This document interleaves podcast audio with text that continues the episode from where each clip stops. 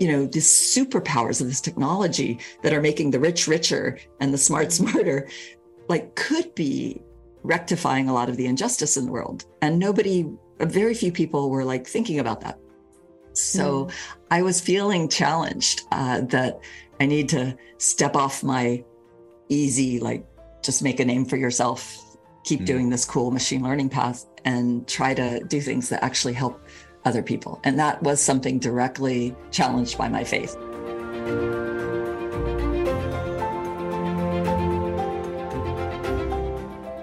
Welcome to Reenchanting, the podcast from seenandunseen.com. I'm Justin Brierley. And I'm Belle Tindall. And we talk to interesting people about the way in which the Christian story has shaped our world and whether a secular post Christian culture can be re enchanted with the wonder and mystery of that story again. So if you're watching on YouTube, do, do make sure to like, subscribe, share today's show, and do leave a review if you're listening via podcast. It helps others to discover re enchanting. Mm, it certainly does. And for today's episode, we have Professor Rosalind Picard joining us. Um, Professor Picard is the founder and director of the Affective Computing Research Group over at MIT, which is where she's joining us from this afternoon. She has pioneered the field of life saving wearable technology that responds to human emotion and well being. She is an expert in machine learning and AI, a field that, of course, has exploded in our public consciousness recently, moving from the world of sci fi very much into our everyday reality with the advent of ChatGPT and other numerous interactive AI programs. So we're going to be trying to make sense of all this with AI uh, and with Ros as well on the show today. What does it all mean for the future of humanity? How do we ensure that technology doesn't dehumanize its creators? Uh, Ros, of course, approaches these questions not only as a computer scientist, but as a Christian who underwent an adult conversion. Um, so today we'll be asking how we can re-enchant AI and technology in a world where the human touch seems to be being replaced often by automated chatbots and virtual relationships and so on. Mm, but before any of that, before we dig into the the existential stuff, um, our first question is always the same because usually our backdrop is much more impressive than mine is right now because we're on the top of Lambeth Palace, Lambeth Palace Library to be exact. And so our first question is always library themed, and it's what are you reading currently? Well, as an academic, mostly what I'm reading is a stack of PhD theses. uh, oh, wow. Very cool latest technology. How, however, I was just reading, uh, or am still reading, I haven't finished it yet, a book called The Spirituality of Imperfection. Mm. The spirituality of imperfection. Explain a little bit more, Ros. What, what is the spirituality of imperfection? It, it's it's a book that focuses on storytelling and the search for meaning, bringing together mm. wisdom, stories of many different traditions and faiths, and it uh, it's it's crafted to help people find meaning and joy in suffering. Uh, it's a colleague gave it to me as something that is has been particularly profoundly influential in the Alcoholics Anonymous okay. and substance abuse communities for helping people uh, think about uh, meaning and purpose from something much greater than themselves. And uh, we are trying to do a lot of work to help such individuals now. So this is uh, good for me to get that perspective. Rose, have, you know, you, you're you're an expert at writing computer programs. Have you have you ever thought of writing a book yourself? Uh, I have written uh, a book uh, that uh, actually is something that was quite a while ago. So the um, it's not like on the current bookshelves, but the book is called Affective Computing with an A, hopefully nicely confused with effective computing. Mm. And uh, now there's a, actually a whole area of computer science and uh, research called affective computing. Well, we're going to talk to you about all that in the course of the show, mm. but first things first, how can we be sure we are speaking to, to the real Ros Picard and not some AI avatar? Because it feels like we, we're never quite sure these days. I have uh, wondered that myself sometimes looking at people on Zoom. In fact, when I uh, first taught on Zoom during the pandemic, I told my students if you're replacing yourself with an avatar and fooling me, I want you to know that I'm giving the grade to the avatar. Uh, I, I, I do wonder how many teachers these days are actually grading Chat GPT rather than their students when it comes to the work. It, they're, it is. It is happening. Yeah, it is happening. Yeah. Yeah, yeah. There, there, you go. But um, yeah, that, that's the world we live in, isn't it? And um, I, I, guess we'll we'll come on to the way things have just seem to have accelerated in the last year or so Ros, in, in a moment's time. But um, tell us tell us a bit more about that background of yourself. You're, you're sitting in your your office at MIT. Um, you have mm-hmm. been there for many years, and you developed this this yeah affective computing research group at MIT. What what is that first of all? Affective computing with an A, hopefully nicely confused with being effective, is about computing that relates to, arises from, or deliberately influences emotion. Uh, when I first started this area, I was thinking about making machines more intelligent and giving them skills of emotional intelligence. So they could see things like, oh, did your eyebrows go up? Do you look interested? Uh, or the most common emotion with technology, you know, is these are frustrated. are they really mad at the computer? And in order to um, have a more fluent human computer interaction uh, that was truly intelligent, I thought it would need at least these abilities to recognize and respond to displayed human emotion. So, how has that developed in the years? You know, where did you begin and where are you now? We began with some of the earliest machine learning, which interestingly is what people call AI today. But at the time when I taught it, I said, this is not AI, this is mathematical function approximation. Because uh, AI was about like how the human brain uh, constructs meaning and has semantics and stuff. And what we were doing was really just math, high dimensional, mm. lots of input data from video, sound, uh, behavior.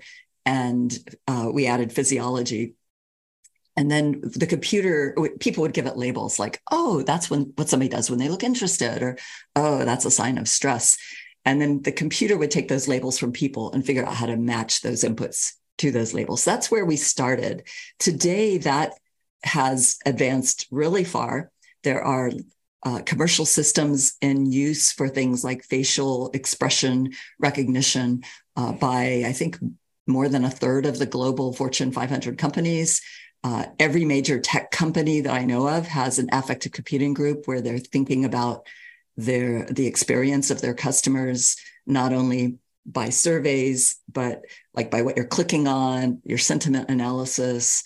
Uh, does the caller to the call center sound super annoyed? You know, we need to escalate them a little bit more quickly to somebody more compassionate.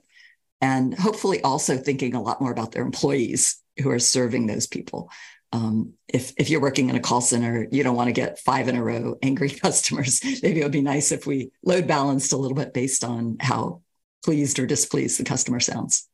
So is that the kind of way in which the research sort of has developed since since you began it in that sense, Ros? It's it's about helping companies, institutions to sort of I guess respond more effectively to people um, based on the the sense of of how they're feeling and, and that kind of thing.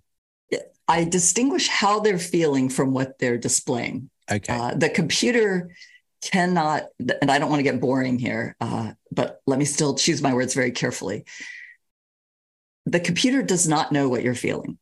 The computer knows what's what it is seeing, and not that it sees like we see, but but what the input data looks like on your face, vocal pitch changes, speed of talking, uh, are your gestures upward and bouncy or are you kind of like sunken and mm-hmm. slow and dragging uh, that can be detected from how you're walking that can be detected from the motion parameters in your video uh, the video also actually can read your heart rate and respiration from things you and i can't see right now in the video but the computer could if we gave it the ability to do that it has the ability you have to consent uh, and there's all these things it can process. Um, and then it's really up to humans interpreting it in context, uh, what is done with mm. that information.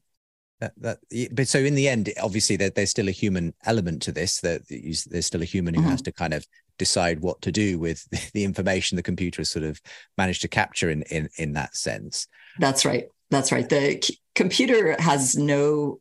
Uh, you know, we talk about AI learning, but it doesn't know anything. it doesn't, not only does not feel anything or know what we're feeling, it doesn't know anything. It has no mm. self. It has no awareness that it's mm. On or off or mm. whatever. I mean, you could have it print a statement saying, I am on, right? Yeah, Giving the yeah, appearance of yeah, awareness, yeah. but it doesn't have anything like that. It won't do anything if we don't give it the ability and the instructions to do that thing. I must admit, just on the forefront of this, that I know little about AI beyond the headlines, which is why I'm really excited about this interview in particular. But So, being from that place of a place where I know the meta narrative and the mainstream narrative, that's different to what we're being sort of fed, which is that AIs have a sense of self that they can learn that they are that they can exist outside of human operation. But you say that's not it's not quite as apocalyptic well we, we do deploy them uh, we give mm-hmm. them a certain amount of autonomy but that is given by us yeah. and if we pull it away it goes away it's uh, they are not alive they are not evolving on their own. If we yeah. were to stop what we're doing today, none of them are going to take over the world. Uh, they they can't. I mean, those are for the movies, right? Sure. That makes amazing drama. Uh, that's a lot more exciting than me explaining what they're actually able to do, which is subject to what we uh, enable them to do. What about the the other aspect of what you've developed as well in your work? which is this wearable technology. Do you, do you want to just give us a sense of, of what that has looked like and some of the applications you've put it to? Yes, originally we built wearable technologies so that we could understand people's affective, emotional state changes when they were in real life uh, we were measuring emotion actually using this first uh, device. Yes, this is a bit of show and cleaning tell. up my background. For, yeah, for people watching on video, just uh, for those what who aren't, yeah, t- so, tell us what you're you're holding in your hands this here. Clunky old uh, device. Uh, this device is called a sentograph. It was developed by Manfred Clynes, who's since passed away, but he uh, he's probably most famous for his coining of the word cyborg in a 1960, I think it was 1960 paper with Clynes and Kline. And uh, Manfred was using this uh, with people pushing the button and measuring the dynamics of how you push like when you're when you're angry and it's kind of like mm. the sharp thing mm. um, when you're feeling joy he actually said there was a little problem with joy because he was only measuring pushing and with joy you feel like lifting he needed another mm. dimension of it. Okay. And and other um, of these uh, dynamic patterns. And I saw that and I was like, wow, there's actually repeatable different ways people press. He was also an amazing pianist, has a mm. fan letter from Einstein for his piano playing, among other uh, fun facts about him. The um, when I read that and thought it was a l- little crazy at first, I realized that emotion is manifest in us through just about everything, not just our face and our voice and our gestures, um, our muscle tension, the way that we pick up a glass of water. Uh, an actor or actress knows, like the way you pick it up when you're acting angry is different mm than the way you pick it up when you're acting thoughtful. Mm-hmm. And so this these adverbs that modulate everything we do are now able to be measured. And we realized that the emotions we were eliciting with Manfred sentograph in the lab were uh, interesting. We could get different patterns and we would measure people's physiology while doing it. Um, but one day, one of our uh, persons in the study said, You know, that anger I experienced pressing the sentograph? Well, that was nothing compared with when I left the lab and was talking to my boyfriend. and, and we realized that what we were measuring in the lab was just not going to cut it. To really mm. understand emotion, we needed to put the lab on the person. So we built the first wearables that could measure physiology uh, comfortably when you left the lab. And some of them were pretty clunky, you know, big things duct taped to people's arms and antennas on our heads, transmitting data back to the uh, lab and all this craziness. Uh, we also built some of the first uh, wristwatch physiology sensors uh, for heart rate, skin conductance, motion, temperature. And late, much later, those were commercialized by well-known companies as smartwatches. I'm wearing two that have been commercialized and cleared by FDA by a company I co-founded called Empatica, which is Italian for empathetic. Um, and ours were built originally to capture data for research. Mm. Uh, and then we accidentally had some very surprising findings that uh, changed the course of our work. Mm. What well, well, it, it's it's a fascinating story because I know that you know in, in some cases this this has been the difference between life and death for some people, hasn't it? Just just describe sort of one or two examples of of how that that's come to be, Ros. Yeah, um, as we were trying to understand emotion, we realized there were groups of people who have difficulty understanding emotion, uh, and uh, working with, in particular, people on the autism spectrum, uh, where I had read they have difficulty understanding people's emotions.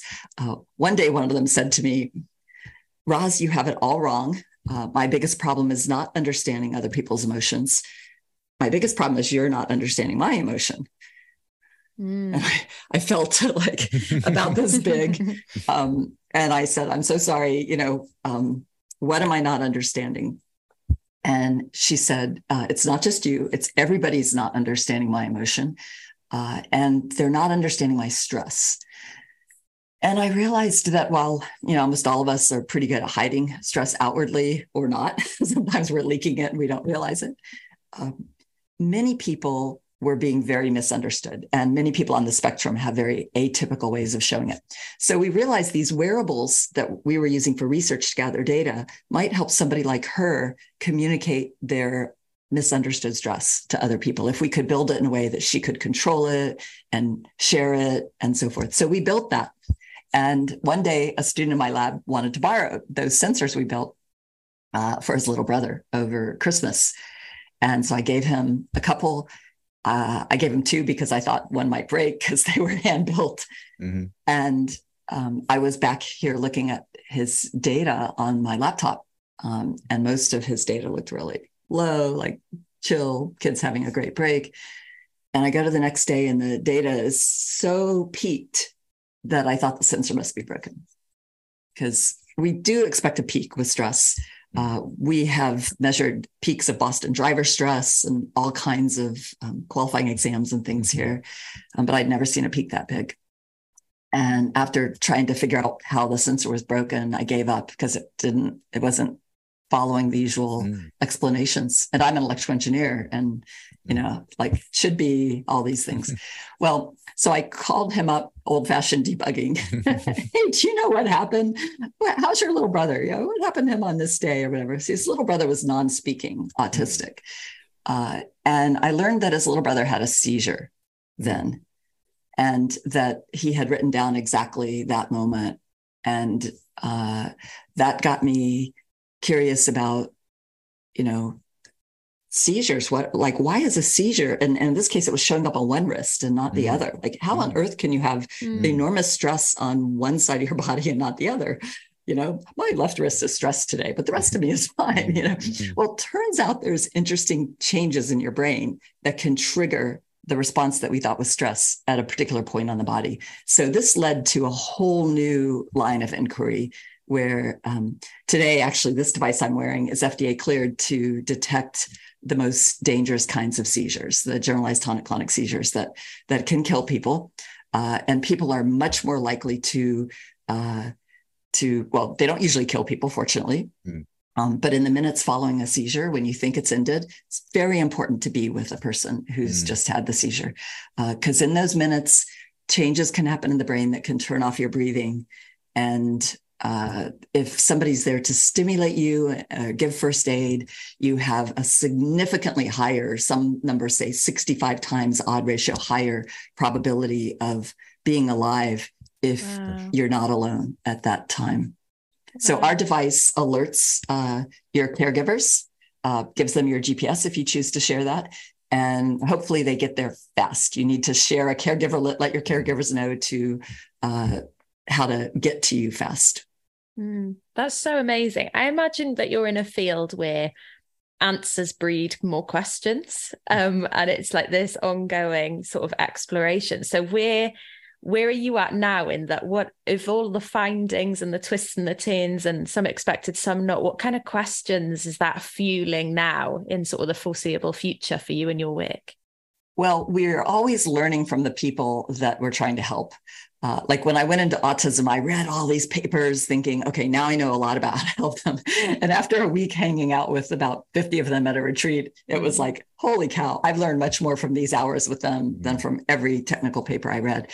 Mm-hmm. So, first of all, it's showing respect for people in need and really listening and trying to learn what they want and sometimes completely changing what you're doing because what they need is not what you thought they need. Uh, mm. One of the things we've learned people really need and want in the epilepsy community is more control over when these seizures come out of the blue. Ideally, there would be no more seizures, uh, but a third of people still have them with uh, the best medications. So we have been working with other researchers who've actually been taking another one of our devices that's uh, um, that Empatica has been selling and using it to collect data to help them forecast. And if you could forecast that tomorrow you're you're in a state where you're not likely to have a seizure, you, usually people with epilepsy are not having seizures. Mm. Uh, most days are fine. So if we could figure out what's happening most of the time and help them stay in that mm-hmm. balanced state, then maybe they could get better seizure control. And there's some studies suggesting that. We've also been working with the Mayo Clinic, and they have come up with a way to forecast, uh, not for everybody, but for a subgroup of people um, when those uh, most dangerous seizures are happening. So we're working on more understanding of the patterns of health that might precipitate not only seizures, but other neurological events, also migraines, mm-hmm. and also depression and anxiety. We're doing a lot with uh, mental health now, trying to help people understand like what keeps you in a good place, what knocks you out of whack, and which variables can we give you control over so that you have a better chance of staying resilient, building resilience, and keeping resilience. That's amazing. Because again, I suppose with mental health, uh, you know, any friends and family with experience, again, it's that so much of the stress and the trauma of that is not knowing is having sort of not being able to forecast so that just sounds like a, a game changing a game changing aid yeah, being prepared is huge. You know, a yeah. lot of women know this, like with menstrual cycles, right? If you can predict you know when that's when you're likely to have this extra stress in your life mm. then you can kind of prepare yourself to have a better day and yeah. prepare those around you um, similarly if you could be warned that that's you know you're in a state that's much more likely to have a seizure then you're going to be even more careful with your sleep your stress your mm-hmm. medications mm-hmm. your you know not not doing alcohol you know all these things that might uh, help you and also to be in a safe place make sure your caregivers are on call when it comes to the motivations, I know that for for this work, and I love the way that the technology that you're invested in is so kind of, in a sense, human centered. Um, Ros, it's it, it's lovely, but the the, I know that the motivation partly comes from your Christian faith, um, but you've got a bit of an unusual story in that respect because I don't think you particularly grew up with a with a Christian faith. How how did you sort of arrive at that place as an adult? Not easily. uh, there, there's a, there's a longer version of this that was printed in Christianity Today, uh, but but very briefly, I was a um, I guess like a lot of kids who do well in school and think they're so smart, I thought religion was for people who weren't thinking. And I thought, I, I mean, I just kind of arrogantly dismissed it. Uh, I just made assumptions about people that were not right. Um, it was through meeting a uh, family that was very uh, intelligent. You know, he was a doctor, and I babysat for them, and they were cool, and I liked them. Uh, and they kept uh, like things were going really well there. And then one day they invited me to church. like, you go to church. like this just didn't fit. Um, I didn't want to go to church, and I, uh, you know, as the weekend came closer, and they were checking in with me. I decided I was sick. I had a stomach ache. I couldn't go. Well, the next weekend they tried again, and I had a stomach ache again. now you can only fake sickness to a doctor so long, right, before they kind of onto you. Uh, and finally, after many weeks of my uh, like trying to get out of this, they said, you know, what matters most is not that you go to church. What matters most is what you believe. And have you read the Bible? Now, as a grade school kid who thought she was so smart. I did know of the Bible. I knew it was the best selling book of all time. I knew how famous it was. Uh, no, I hadn't read it. I had like a gold leaf version that I didn't think you really were supposed to read. And they um, suggested that I start with Proverbs, one a day for a month. And I expected the Bible to be full of all this ridiculous gobbledygook. Uh, I open Proverbs and start reading. And because I want to be well educated and have read the Bible. You can't be well educated if you haven't read the Bible. Uh, so I mm-hmm. started reading Proverbs and I was shocked that there was actually a lot of real wisdom in there, real intelligence. Uh, and so I read all of Proverbs and I started to realize maybe I was making some assumptions that weren't entirely true. And about that time, some of my friends were going through confirmation. They were reading they had a version of the Bible that was more readable that you could read through in a year. And so I decided to read through the Bible in a year. Nowhere was I going to set foot in church, but I did start closet reading the Bible uh, every day for a year till I had read through the whole Bible. And through that process, which I then reread many times uh, over and over, I started to believe in God, which was not what I wanted to do. So then I decided to study some other world religions to see if maybe I was just a product of reading the Bible. If I read these other religious books, maybe I would um, believe them too. So I was trying to kind of fix my mm. uh, problem of becoming a believer. Um, so, long story short, I went on quite a journey for many years, reading, exploring, visiting, meeting people from lots of faith traditions, trying to figure out uh, this stuff. And I went from believing in God to finally, early in college, uh, accepting uh, Jesus as the um, as not just somebody I started to believe what he said, not just as a great teacher, uh, but giving him a much bigger role in my life, uh, where I realized it was pretty uh, pretty amazing if you could actually hand over the reins. So mm. I did that. Yeah, and to that extent, was the scientific part of you sort of kicking against that to any degree? And I guess among your intellectual peers, was was that seen as a sort of oh dear, you've you've obviously you know had a moment of illogicality here, Ros, where you're believing these ancient myths and things. Um, uh, I mean, it was, or, or, or is, is actually religious belief not so uncommon among the scientific community? Is that? There are lots of brilliant scientists who have deep religious and especially Christian belief. Um, Jew, I'd say Jewish and Christian um, and, and Muslim here. We have a lot of faculty and leaders at MIT who are not just like superficial believe because they were raised this way, but have adopted faith later after much reason, after much reflection, after very rigorous uh, thinking. And in fact, if you go over and look at the main court of MIT, where you know these big imposing buildings, architecture with names etched in it like Newton and Kepler and Faraday, uh, you'll find a lot of these great scientists were not just Christians because people were Christians around them. Uh, they wrote more, like Newton wrote more about his Christian faith than about uh, the calculus and the science. He was extremely thoughtful about it. So you'll find a lot of people really engaging and um, thinking through these in science. However, as a grade school kid, my notion of science was very superficial.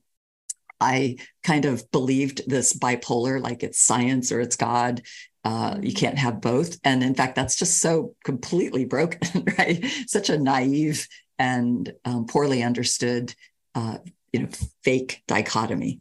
Mm. Can I ask you about that then, in particular, how your your work and your research and just your general sort of uh, scientific sort of leaning mind, how that has been fueled by your faith but also how that on also vice versa, how that has then fed back into your faith.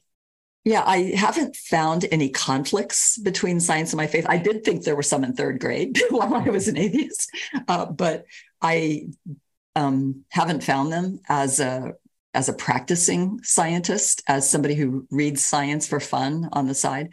Okay. I have um, found my faith, however, influences significantly how I choose to do certain things and what I choose to do.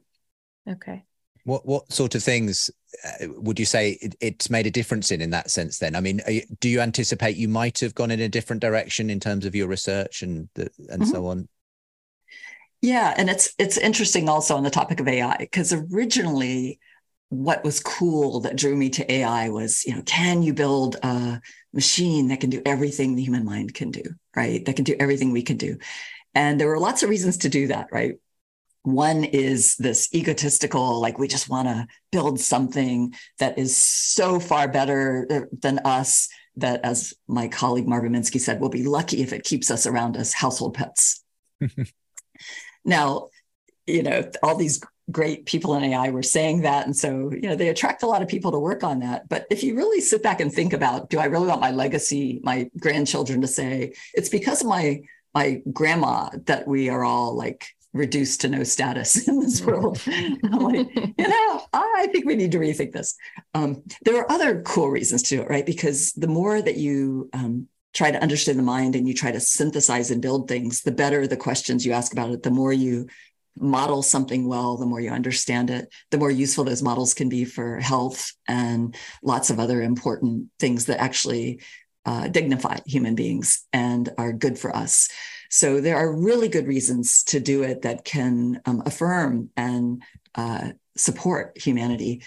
Uh, and sometimes the work looks the same in those mm-hmm. cases, uh, but mm-hmm. it's just very much the framing and the purpose and what you're doing with it that is different. So I was drawn to understanding how the human mind worked and was trying to build that.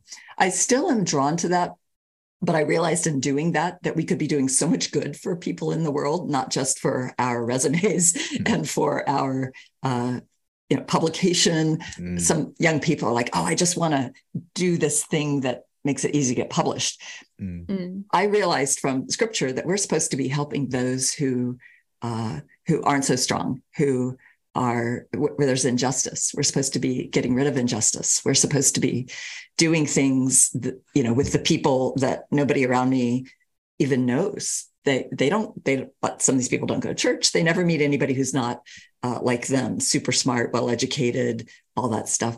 Uh, but in my church community, I meet the homeless, I meet the poor, I meet people who really have it tough in life. Uh, I meet lots of people who are disabled, lots of foster families and youth, and they're being left out. They they you know these superpowers of this technology that are making the rich richer and the smart mm-hmm. smarter, like could be rectifying a lot of the injustice in the world. And nobody, very few people were like thinking about that. So mm. I was feeling challenged uh, that I need to step off my easy like just make a name for yourself keep mm. doing this cool machine learning path and try to do things that actually help other people. And that was something directly challenged by my faith. As one of the pastors used to say, uh, actually, this is a priest used to say, um, that the role of the church was to comfort the afflicted and to afflict the comfortable. Mm. and I was feeling, I've been quite afflicted by what I've read in the scriptures many times. Mm. Mm. That, what you said there about um, people being left behind, it made me think of that quote. And I think it's William Gibson, but if I'm wrong, apologies to whoever it was. But he said, The future's already here, it's just unevenly distributed. um, which is really, really wise. Have you and, and unjustly distributed? Yeah, absolutely, and unjustly distributed. Have you found on the flip side that the more you've looked into the inner workings of human brains and our bodies and and all of those, that then that has fed into your faith because actually mm-hmm. you know this this holistic sort of deep dive into humanity has then sort of done the reverse as well absolutely uh, in fact that used to be the first thing i would say when asked about uh, faith and the science is the more we ask questions and learn it's it's not at all like grade school where there's just an answer in the back of the book and you're done mm-hmm. on to the next question. In science you ask a question you get an answer and it opens up 15 20 new questions each one which opens up more uh, as people know like from looking at a microscope you need an even more powerful microscope. There, there's always something deeper whether you're going smaller or whether you're going larger. It's jaw dropping it's awesome. Uh, one um, neurologist I met with at an epilepsy conference recently pulled me aside, and he said he was uh, he was starting to become a Christian, and I said, you know. What what happened? and he said, "Well, in addition to to reading and researching a lot of things, he's just been consistent. He, you know, he goes inside people's brains, you know, and measures and does stuff. And he's just been so consistently blown away by how amazing the mind is the more he learns about it, the more awe, the more uh, reverence for what uh, how, how we are made. And mm-hmm. I find that all the time. Uh, it's just amazing that our bodies and brains work, you know, as well as they do. And by the way, I'm speaking as somebody who got a cancer diagnosis recently and has just right. gone through treatment. And I, I still am blown away by how well, as you learn the mechanisms our bodies use to repair things. Mm. It's astonishing. It is so complex. It is just jaw dropping. Mm. And I've, I've been the recipient of great care, yeah. great prognosis. So don't don't worry. I just well, well throw no, it in to say that I'm not like some Pollyanna who's not sure. seen bad stuff. You know.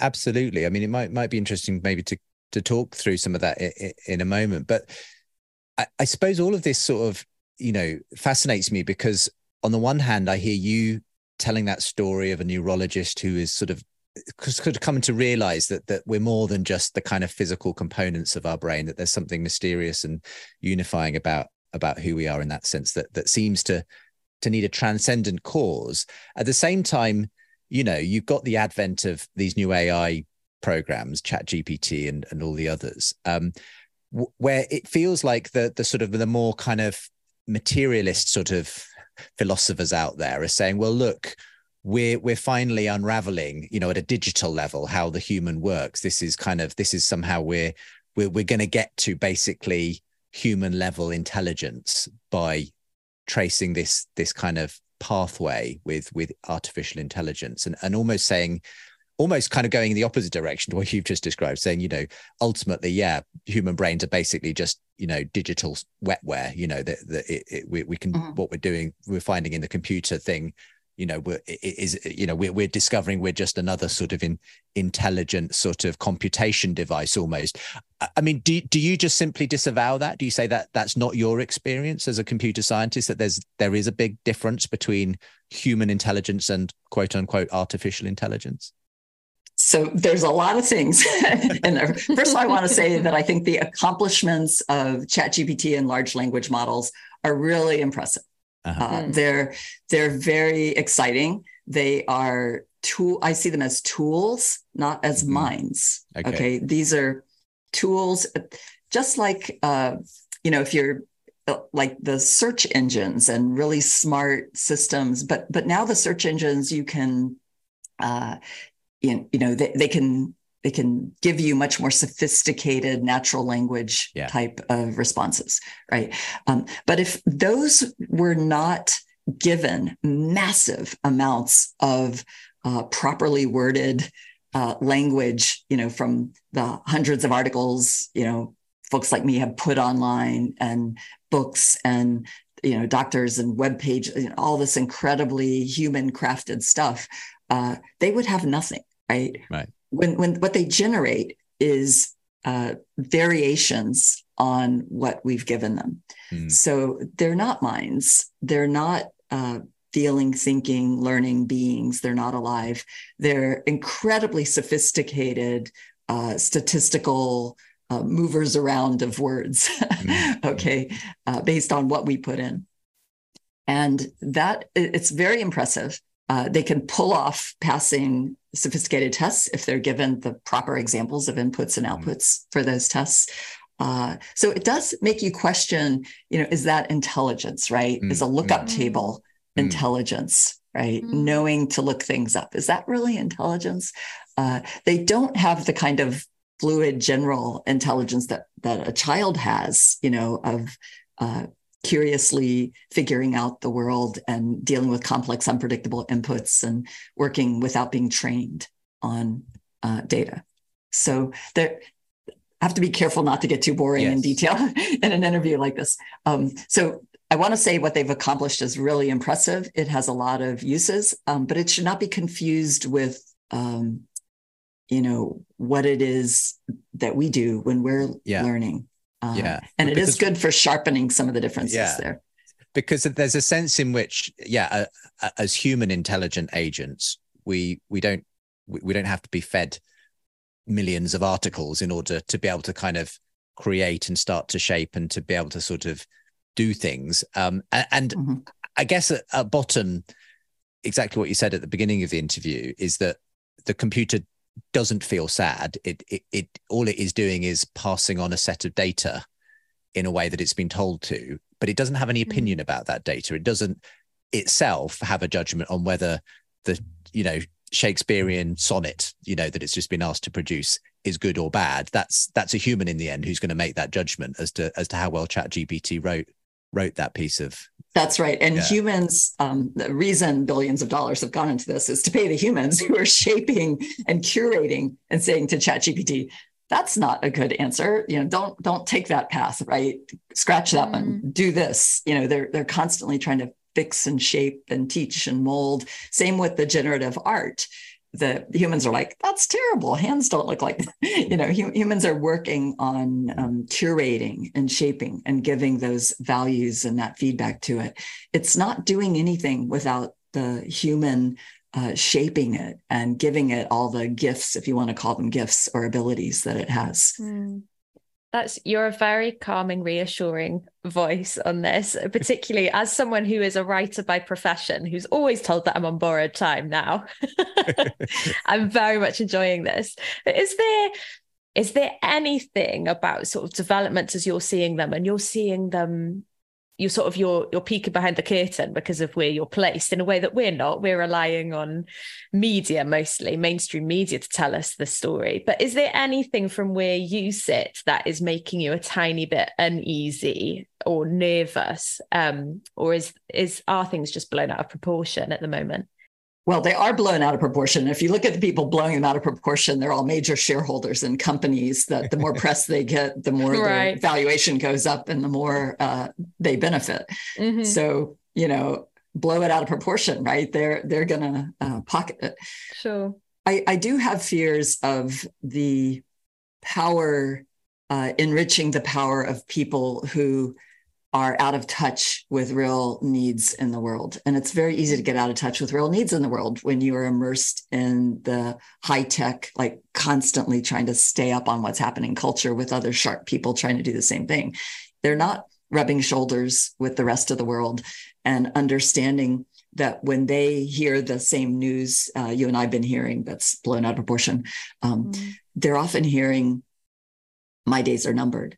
I'm not needed anymore. I'm not of value anymore. I mean, one billboard I drove by coming in was like, okay, you might as well retire early. Your, your future's gone. But before you do, buy a car from us, right? You know, it's it's very um, like people are kind of trying to be lighthearted about it, but it's like underneath there's this deep existential fear that we're all becoming obsolete when they talk that way. And that mm-hmm. is that is so harmful. It first of all, it's a tool built by people that should be used to help people, not to replace people. So, one of the things that I've been trying to push on with, uh, and, and, our lab is very focused on, is that AI could be built to try to replace people. It can also be built to really enhance human life.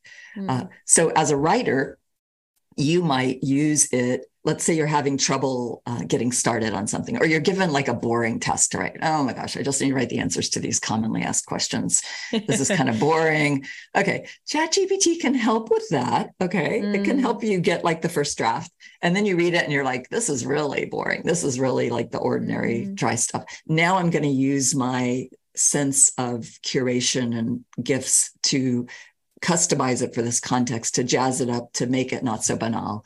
And that's that's a way to work with the technology right? Mm-hmm. there are lots of ways to work with it. Maybe i'm dry on some ideas for a crazy little skit we have to do. I ask for crazy skit ideas in this. It comes out with some really wacky things. That gets the juices rolling. We come out with something a little better because we bootstrapped our creativity a little faster with it uh, so those are ways I, I do think people are finding it speeds up their work that could you know um, that could reduce some jobs that we're spending a lot of time doing that. And we need to think about that cost. Mm. And is mm. that, uh, where, are we freeing people up to do something more interesting? Uh, or are we, you know, really hurting uh, whole groups of people with that? And I, I think there's some of both. Uh, and we should be very sober and thoughtful about that. And then when we introduce a technology that does that, we should do a much better job than we than we, the collective AI community, have done mm-hmm. with preparing mm-hmm. society for it. Mm-hmm. Don't give them this "you'll be all," you know, this existential doom, um, but but talk very frankly about what uh, what can be done. And also, I think in some cases there has been what I'll call AI malpractice, where people have released these things let them say very harmful things, uh, things that are not true that I know is not true when I interact with it. Mm. But your average person doesn't know that. Uh, and there, there, have even been suicides attributed Gosh, to wow. this, right? Yeah. Which is crazy malpractice, right? The AI people like are so excited about this, they just set it out and it does some harm. I saw a, an advert pop up on my Facebook feed. I don't know what this says about my algorithms, but it was advertising a, a virtual AI girlfriend, um, and and this w- this was basically well, it was actually an article about virtual AI girlfriends, but apparently this is becoming a booming industry. Okay, um, mm-hmm.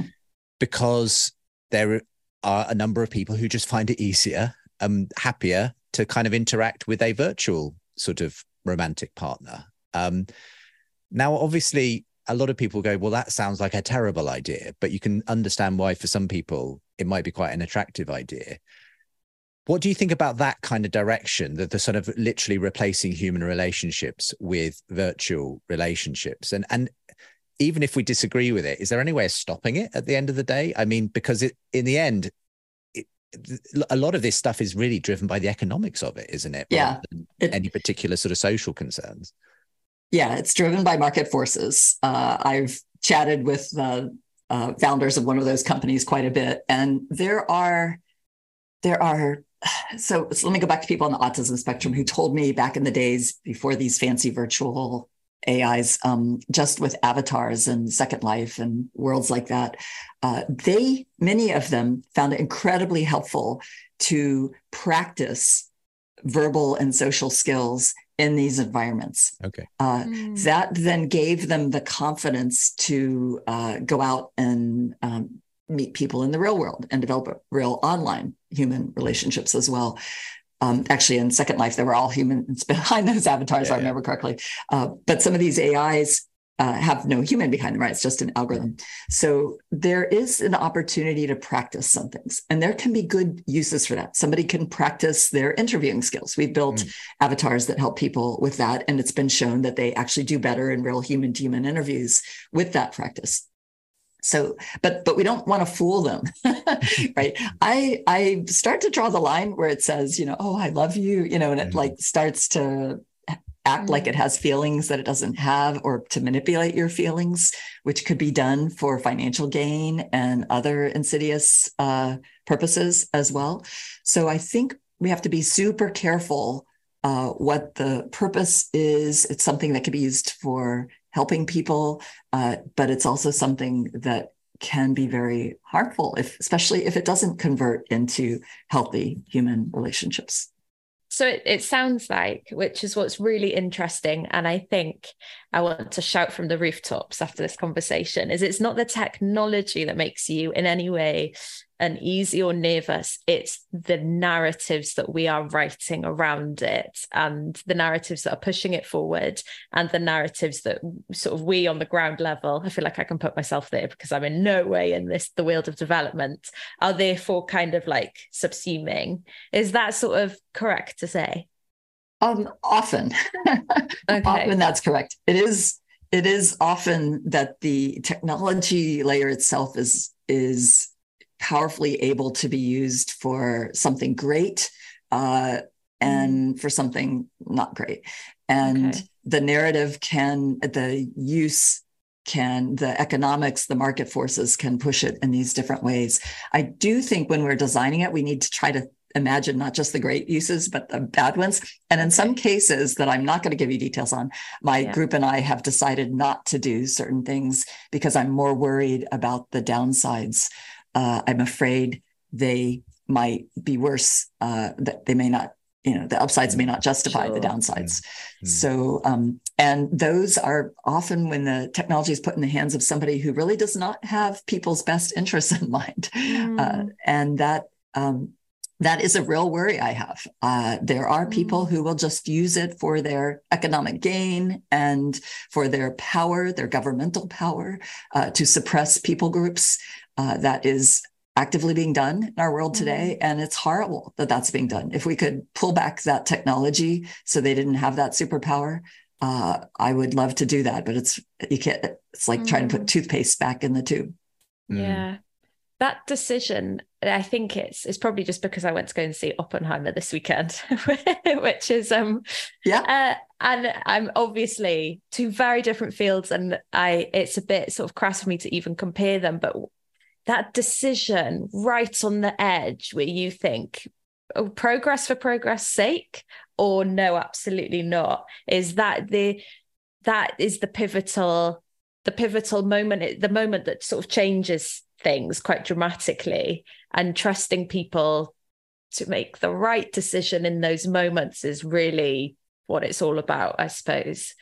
Yeah and and here actually the christian worldview comes right back to the front too because we're it's not just that we're imperfect right we we all have some uh, deeply flawed uh, mm-hmm. characteristics we need one another to call us out on it we need to mm-hmm. maintain accountability and responsibility uh, we need to be responsible for the technology that we build and deploy and uh, not just say oh it's being used poorly right this is mm-hmm. really hard because once you you know once the patent or the paper is out there telling people how to do it or the open source code uh, people can use it however they want mm-hmm. and i have uh, with my companies you know put restrictions on things if you use this software you agree not to use it for mm-hmm. these purposes and so forth we hope people signing that are obeying that uh, mm-hmm. in our own lab in our work we only do anything with human data with prior fully informed consent irb approval uh, ethics review board approval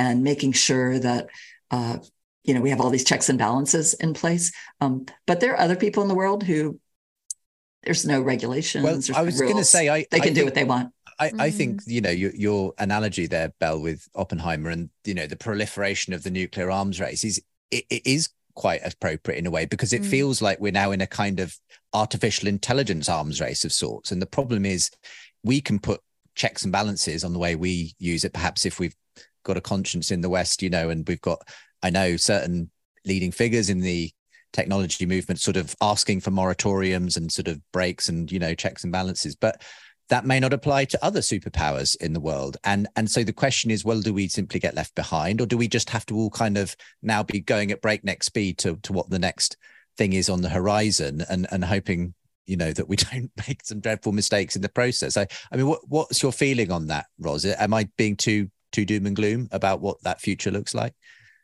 um, well, I mean, we still have to worry about the bombs. Let's not say that AI is just replacing them. Sure. Uh, and also um, biological uh, yeah. things that could go wrong that are really scary. I I'm not quite as worried about AI as those other things. Okay.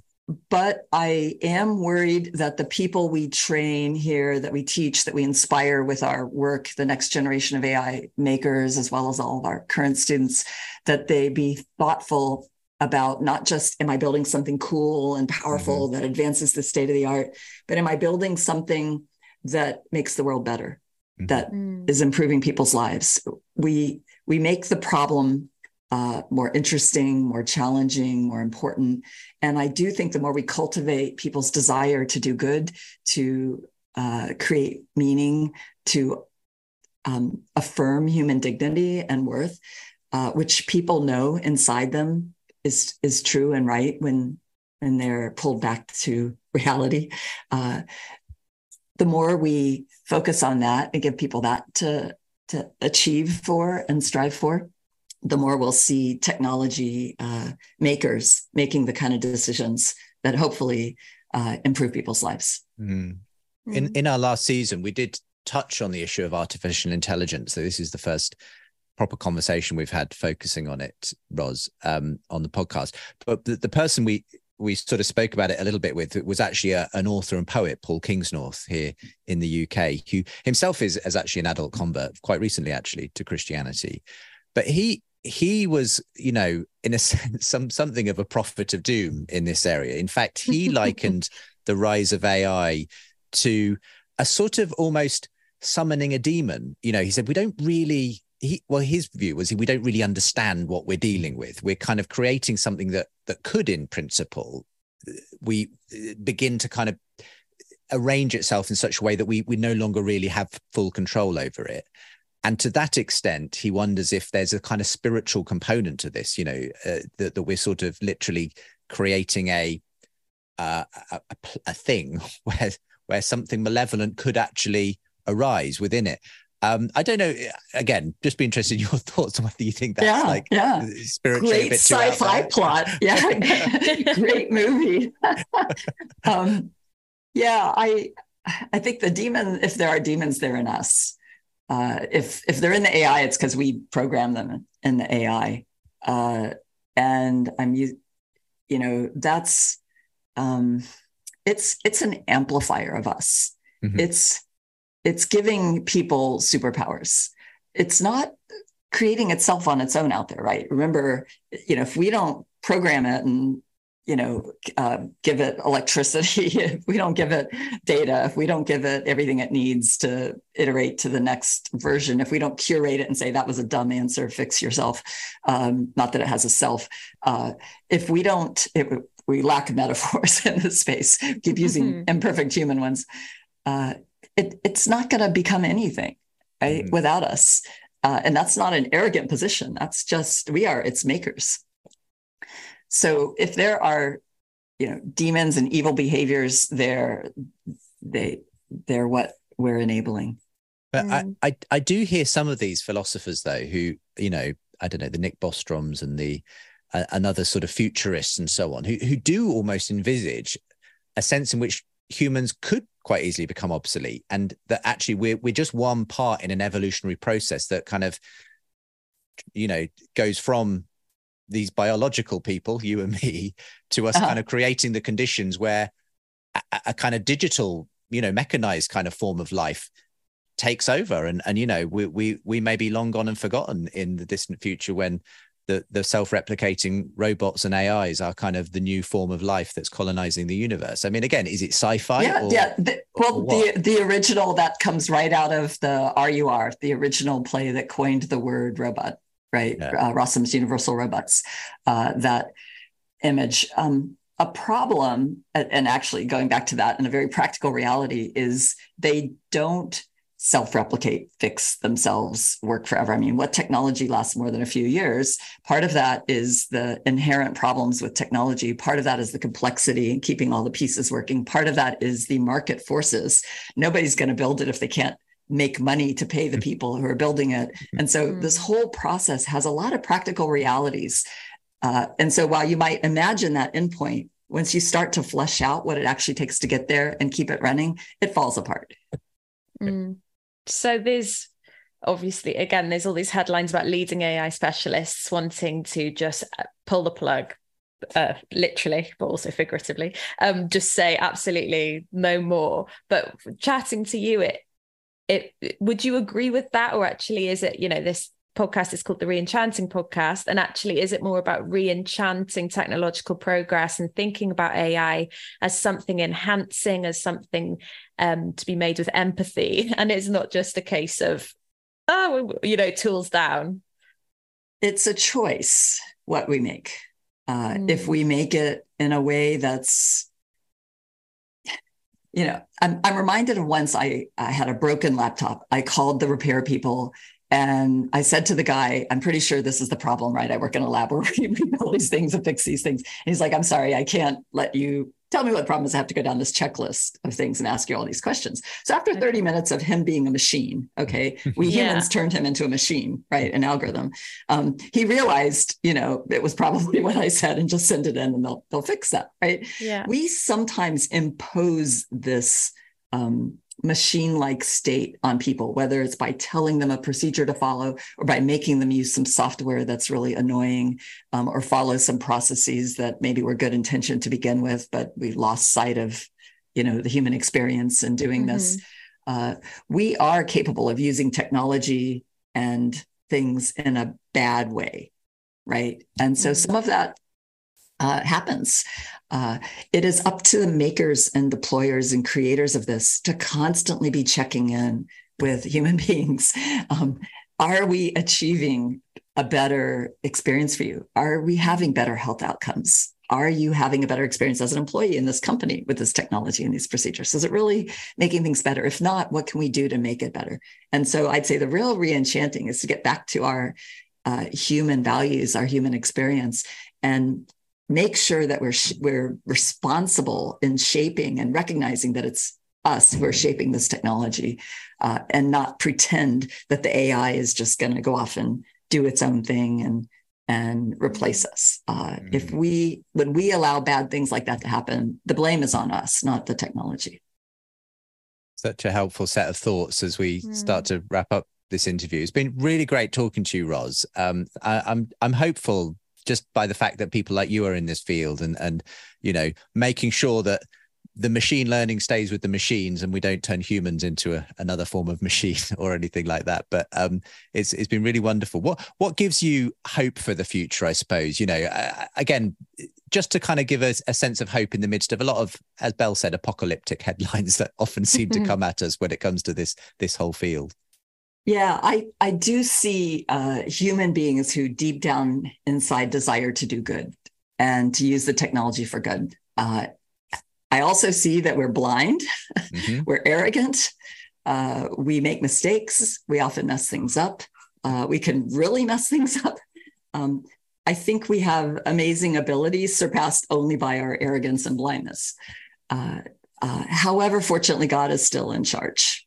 And you know, many technology makers can ignore God, um, but God is not mocked, and um, we can't kill God. so no matter how badly we mess it up, uh, God reigns and God can restore. So these things give me hope. Good, good note to end on. Thank you so much for for being our guest on Reenchanting. Thanks. With pleasure chatting with you all. Thank you so much. And uh, if you're watching or listening and you'd like to find out more about Ros and her work, we'll make sure there's a link from today's show. And uh, we always appreciate it, as we said at the beginning, if you can share uh, this show with others, uh, let other people know about it, um, tell them what a brilliant guest Ros was, and make sure that they watch or download mm. the show on podcast uh, and find out more about our other guests and seasons at seenandunseen.com. But for now, Ros, thank you so much for being with us. Thank Thanks. Take care.